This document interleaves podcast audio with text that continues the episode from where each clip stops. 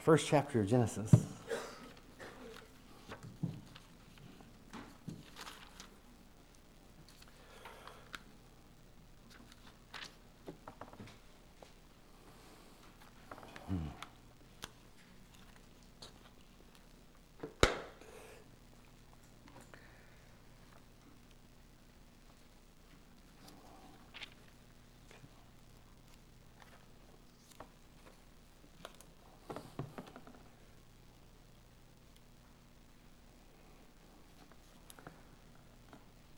Are continuing to look at Genesis 1.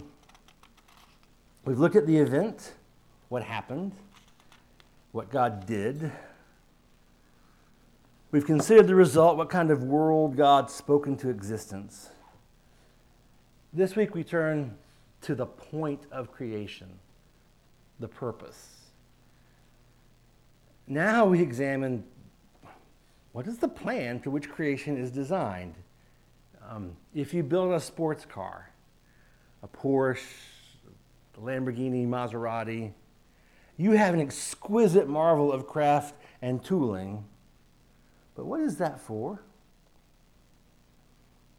What is the point of these seven days of wonder? He made the world for the glory of God on the earth in the history of mankind through the lives of ordinary families. You read from verse 24 of chapter 1 down to verse 3 of chapter 2. And God said, Let the earth bring forth living creatures according to their kinds, livestock and creeping things, and beasts of the earth according to their kinds. And it was so. And God made the beasts of the earth according to their kinds, and the livestock according to their kinds, and everything creeps on the ground according to its kind and saw, God saw that it was good. Then God said, Let us make man in our image, after our likeness, and let them have dominion over the fish of the sea, and over the birds of the heavens, and over the livestock, and over all the earth, and over every creeping thing that creeps on the earth. So God created man in his own image. In the image of God, he created him, male and female he created them. And God blessed them, and God said to them, Be fruitful and multiply and fill the earth and subdue it, and have dominion over the fish of the sea, and over the birds of the heavens, and over every living thing that moves on the earth. And God said, Behold, I have given you every plant yielding seed that is on the face of all the earth, and every tree with seed in its fruit you shall have them for food, and to every beast of the earth, and to every bird of the heavens, and to everything that creeps on the earth, everything that has the breath of life, I have given every green plant for food. And it was so. And God saw everything that He had made, and behold, it was very good. And there was evening and there was morning the sixth day. Thus the heavens and the earth were finished, and all the host of them. And on the seventh day, God finished his work that he had done, and he rested on the seventh day from all his work that he had done. So God blessed the seventh day and made it holy, because on it God rested from all his work that he had done in creation.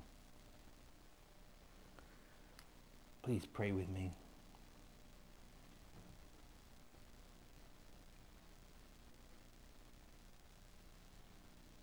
Father, please give us understanding.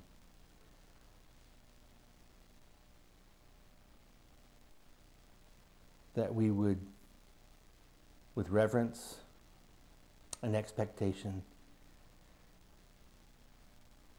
hear what you've promised to do in the preaching of your word. We ask that you would give us clarity, that your word would make clear to us who you are and who we are and where we are and what we're doing.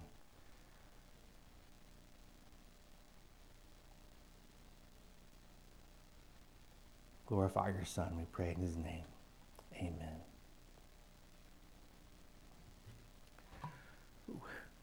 We could read this, this passage from the Genesis history like the most elevated kind of nostalgia that was the lost golden age. These were the good old days that we spend our lives uh, seeking to get some piece of, or, or even just trying to remember how wonderful it used to be. Oh, if only the world weren't spoiled. If only Ecclesiastes didn't ring true. Vanity, vanity, all is vanity. He made the world for the glory of God on the earth in the history of mankind through the lives of ordinary families. The glory of God on earth. Now we think of sunsets and mountain vistas or even the, the fresh richness of a meadow embroidered with wildflowers and the buzz of bees. The glory of God in the history of mankind. Really? The glory of empires is more likely to accurately and acutely bring up thoughts of genocide and bloody idolatry, that, that summary of human life nasty, brutish, and short. God's glory to ordinary families? Now, our common sense says it. All families are dysfunctional, it's just a question of degrees. No. This purpose is not abandoned. It is not ruined and irrelevant. The God of Genesis 1 did not give up. He sent his Son to save. Jesus came to accomplish this original purpose. He made the world for the glory of God on the earth in the history of mankind through the lives of ordinary families. Now we're listening to Genesis 1 in order to trust in Jesus and rejoice with the angels. Hear this from Luke chapter 2. And in the same region there were shepherds out in the field, keeping watch over their flock by night. And an angel of the Lord appeared to them, and the glory of the Lord shone around them and they were filled with great fear. And the angel said to them, Fear not, for behold, I bring you good news of great joy that will be for all the people. For unto you is born this day in the city of David a Savior, who is Christ the Lord. And this will be a sign for you. You will find a baby wrapped in swaddling cloths and lying in a manger. And suddenly, there was with the angel a multitude of the heavenly host praising God and saying, Glory to God in the highest, and on earth peace among those with whom he is pleased. God, Genesis 1, sent his son. He made, he made the world for His glory on the earth in human history through ordinary families. Now, you must realize that God finished the work of creation. Our, our shorter catechism, question 8, asked, How doth God execute his decrees? And the answer is simple He executeth his decrees in the works of creation and providence. Genesis 1 is a completed beginning, a finalized starting point. The heavens and the earth were finished, and all the host of them. And on the seventh day, God finished his work that he had done, and he rested on the seventh day from all the work that he had done. Creation is finished. What is it for? God saw everything that he had made, and behold, it was very good. Good for what? The creation of Adam and Eve was not just the climax of the creation work. The creation of man was the summoning of all creation to its purpose. Here is your own purpose. Here is the plan to which Jesus submitted himself in order to rescue the world from ruin. He made the world for the glory of God on the earth in the history of mankind through the lives of ordinary families. He made the world for the glory of God on the earth. And this is the point of Genesis 1:27. So God created man in his own image. An image of God he created him, male and female he created them. Now the Bible as a whole expands the meaning of God's image in many ways. But I just want you to hear the central point in that little piece of poetry. Men and women exist to display God's glory on the earth. Now, I need to unpack Moses' words here with some care because, on the surface, they are surprising. Hear what God says in verse 26 Let us make man in our image after our likeness. That plural, us and our, has puzzled people for ages. Why does God speak that way? And why does the poem, the vivid, concentrated point, why does the poem shift to the singular? God created man in his own image. Now, one of the most obvious thoughts is a reference to the Trinity. Us, our, must refer to the Father, the Son, and the Holy Spirit. The problem with what's an obvious and, and frankly, sort of down the way, a profoundly important observation, the problem is that the Trinity is not obvious until the birth of Jesus. Instead, the Old Testament has various adumbrations of the Trinity. Adumbration, a, shadow to the side. These are moments in God's self revelation that are puzzling and then make more sense after the revelation in Christ's incarnate work. Before Christ, these adumbrations are sort of like something in your peripheral vision. I, I know something's there, but I'm not sure what it is. Um, they're like a tune playing quietly in the background. And, and, and you recognize it. It even like it even does that thing where it pulls a certain feeling out of you, and you can't remember the, the title. And you couldn't you couldn't sing it. But if you sit quietly, that's how the Trinity is in the Old Testament. Now it's generally thought, and you can see how this is a good observation, that polytheism was so ingrained in the ancient world that the Trinity was left unaddressed in order to avoid really gross and passionate misunderstanding. God sending Moses to gather these slaves out of Egypt. Monotheism was the first and urgent point. And, and, and you see Moses do this in Deuteronomy 6. 6 4 is called the Shemas. It's famous because it's been isolated in, in the, the faith of God's people down through the centuries. Moses wrote God's words Hear, O Israel, the Lord our God, the Lord is one.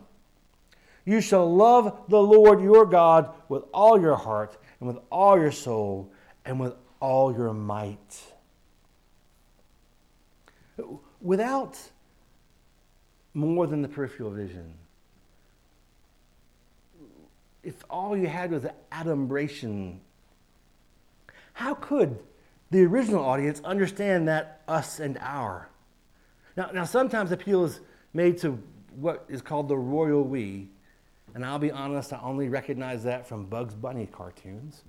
Because when you had that petty little king being petty little king, he always spoke with we.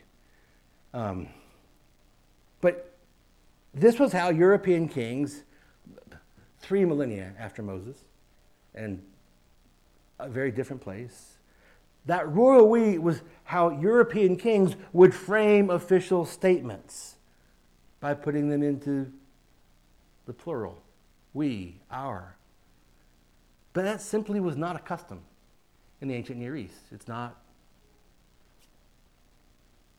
That was 3,000 years earlier and more than many, many miles away. It's not how they, they did this. Now, it could be that this expression, let us make, it could be plural used for self deliberation. Um, like when you talk to yourself and you say, How am I going to fix this problem? That's self deliberation. Um, the plural could well be that. That's possible. And, and this one, this idea of what we make of that, we, it really felt fits well with Isaiah 40, another place where God, through his prophet, is hammering polytheism, is saying, no God but the one God. And the, the point there is that God doesn't consult with anyone. Who has measured the Spirit of the Lord? What man shows him his counsel? Whom did he consult and who made him understand? Who taught him the path of justice and taught him knowledge and showed him the way of understanding? To take, let us as God addressing himself in this fashion, that, that, could make sense. Now, a common, an ancient way of understanding those plurals may be very surprising to you. And that is, God is there addressing the angels. The angels that we saw bursting forth in uncountable numbers to tell a bunch of shepherds that Jesus was born. The angels that everywhere in Scripture we see them and they, they shine with the afterglow of God's presence. At the end of Revelation, John, the seer, receiving these visions from God, is confronted with an angel, and John bows down to him. The angel says, Get up. No, I'm a servant just like you. The, the, these are real beings. And so, a very ancient way of understanding this, uh, very similar to our call to worship, where God is described as the great one over all the heavenly beings, that in their council, that language for communication back and forth that leads to events. He is greater than all. This is how many, ancient and now, understand these plurals. God's addressing the angels. You see, mankind has a place on earth that's like God and the angels have in the unseen realms. As the host of angels reflect God's glory in the unseen realm, so men and women do on the earth. But mankind is not like the angels in God's presence. They aren't like mirrors reflecting that brilliance. Unlike the angels, men and women are made in His own image. They're not junior angels, earthly angels. They are directly the display of God's glory on the earth. This is the same comparison of men and angels that you're probably familiar with from Psalm 8. What is man that you are mindful of him? And the Son of Man that you care for him? Yet you have made him a little lower than the heavenly beings and crowned him with glory and honor. There's much more to the definition of the image of God. Again, your shorter catechism question 10 gives a really succinct fullness. God created man, male and female, after his own image, in knowledge, righteousness, and holiness, with dominion over the creatures. The crucial point about the image in Genesis 1 is this men and women display God's glory on the earth. You know, we actually see this in the Ten Commandments that we read aloud together. Deuteronomy chapter 4, which, in terms of time and history, was in the experience. It was part of the memory of the people who first received Genesis 1. Deuteronomy 4 emphasizes that the Ten Commandments were not just rules, but an actual revelation of God Himself.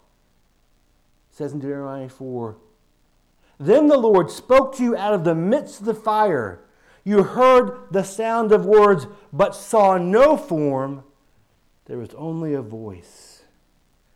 And the structure of the Ten Commandments really is an unpacking of what it means to be made in God's image.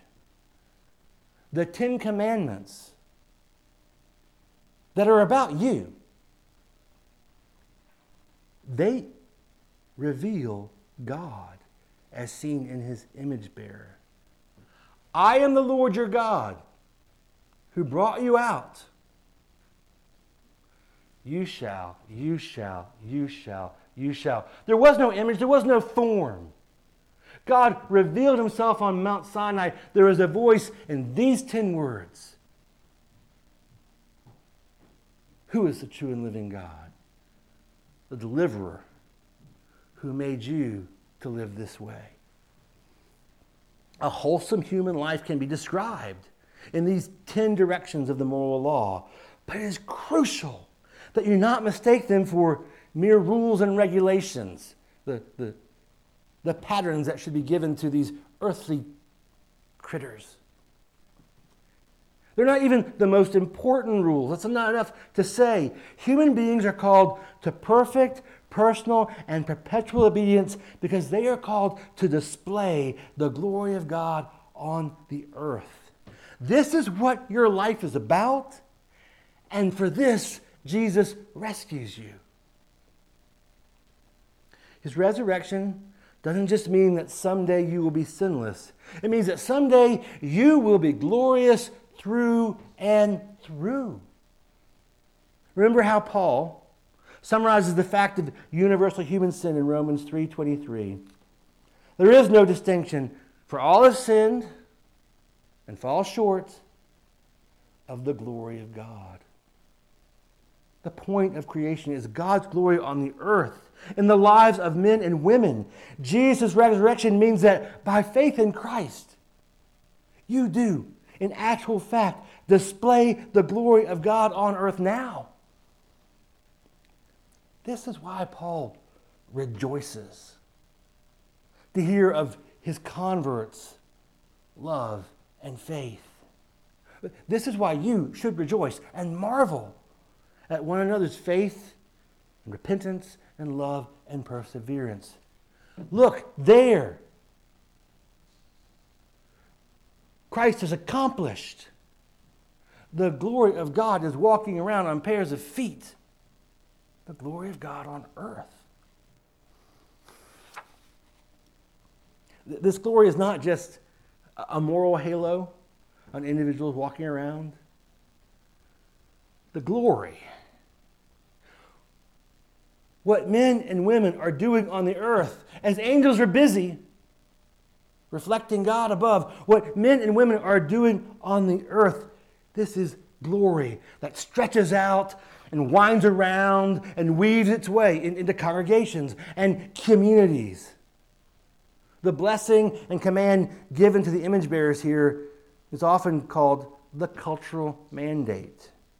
And God blessed them, and God said to them, Be fruitful and multiply, and fill the earth and subdue it and hath dominion over the fish of the sea and over the birds of the heavens and over every living thing that moves on the earth. The glory of God on the earth is to be unfurled in the history of mankind. The cultural mandate means subduing the earth, exercising dominion over the creation. Subdue means taking mastery over powerful things and shaping them after wisdom as a king under the living God, displaying God's glory in all the complexity of human civilization. Now that takes time, especially when you start with only a pair of image bearers, filling the earth, subduing all its sturdy structures and potential building up dominion over the whole world. This is a calling of centuries, if not millennia. This is generation and generation and generation. Not generation after generation after generation. Generation living with generation with generation. Adam and son and grandson filling the earth. none going the way of futility. That, that is human history. And you cannot and must not forget or minimize the, carge, the carnage and distortion of the history stretching back behind us. But you must realize that the purpose of history was the fullness of earthly time and space, combining myriad individual lives and families into a vast and wholesome display of God's glory on the earth. This is what Jesus came to save. Man was given dominion, and he made sin and death the ruler of all things. Jesus came to restore to humanity the crown of glory and honor that he wears, though he be lower than the heavenly beings. The Son of God became man to fulfill God's original purpose for creation, the glory of God on earth in human history.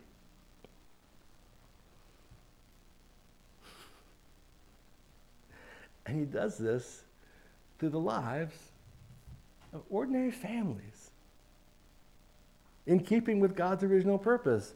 Be fruitful and multiply expresses the same vibrant and energetic life seen in the plants and animals, but, but marriage and family take on the grandest quality in the law of Moses. We'll see more of this in weeks to come. Marriage is a covenant it's analogous to, it, it shines with the same shape as God's covenant with his people. The instruction of children, Deuteronomy 6 has this as well. The, the, the ambition of intergenerational households. These are bedrock priorities in the holy people of God who are organized in Deuteronomy.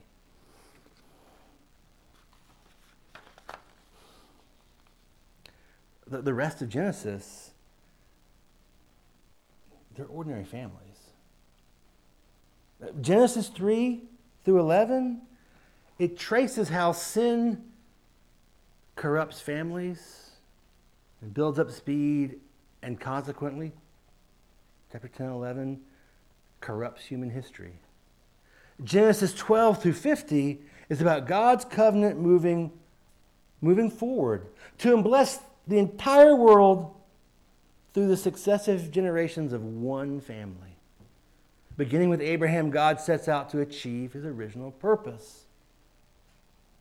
He took Abraham, made him a nobody, living on the margins of a nowhere place.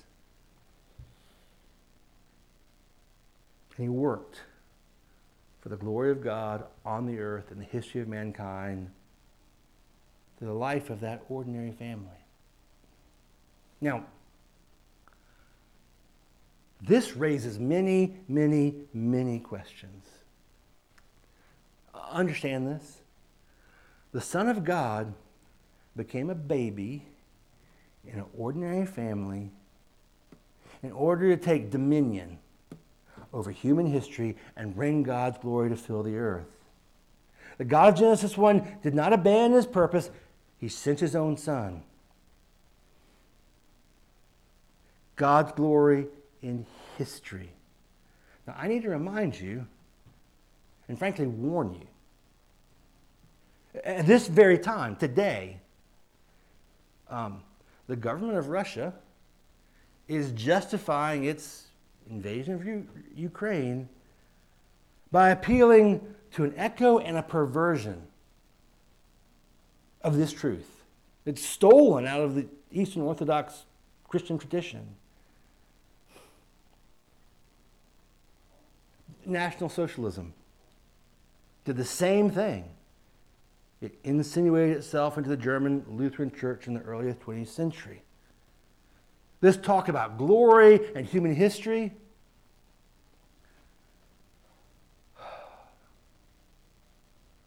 um,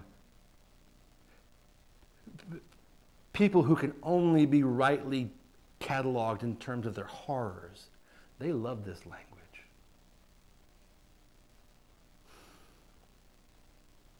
Ordinary families don't invade, they don't despise, they don't coerce or compel. Not when they display the glory of God on the earth, but the liars and the schemers and the industrial conquerors cannot squelch the glory of God. He has not abandoned this purpose. Counterfeit glory is dull and twisted, and it has no shine next to the glory of Christ.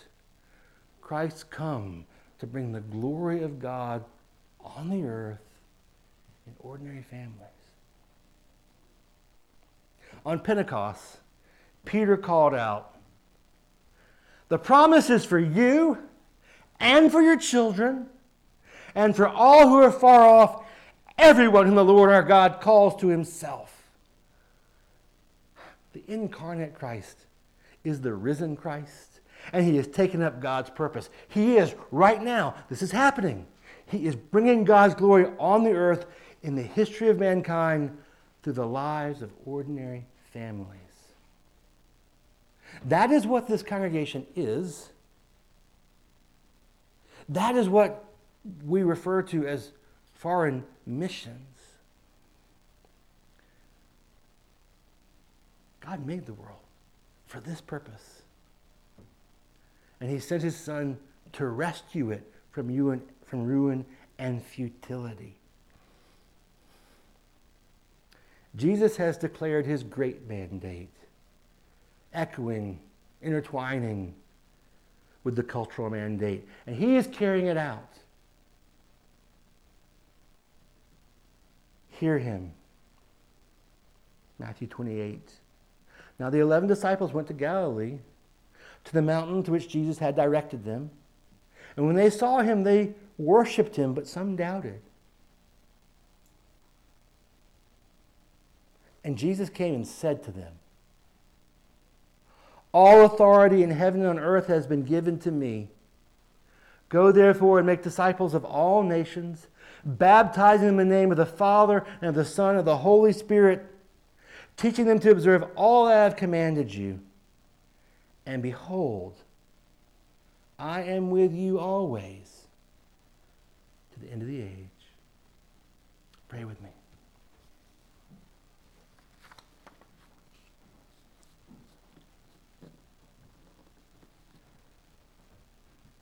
Father, we do thank you that you have given your Son in our flesh that the crown of glory and honor might again rule over this world, in this world, and that we as his people might share in the goodness of his realm. We thank you so, Father, that you have subdued us. That you not only fight against your enemies, but ours. Lord, we thank you that we are called to live lives of truth and love and fidelity, to rejoice in all the gifts that are focused in family and that echo out. We thank you, Lord, that you've gathered us into the household of God, that we are brothers and sisters, not just generation after generation, but generation beside generation beside generation. Oh, Lord, work with us. Let the glory of God on the earth squeeze out into our history, the history around us. Let us live and love in your family. Pray in your Son, Father. Amen. Please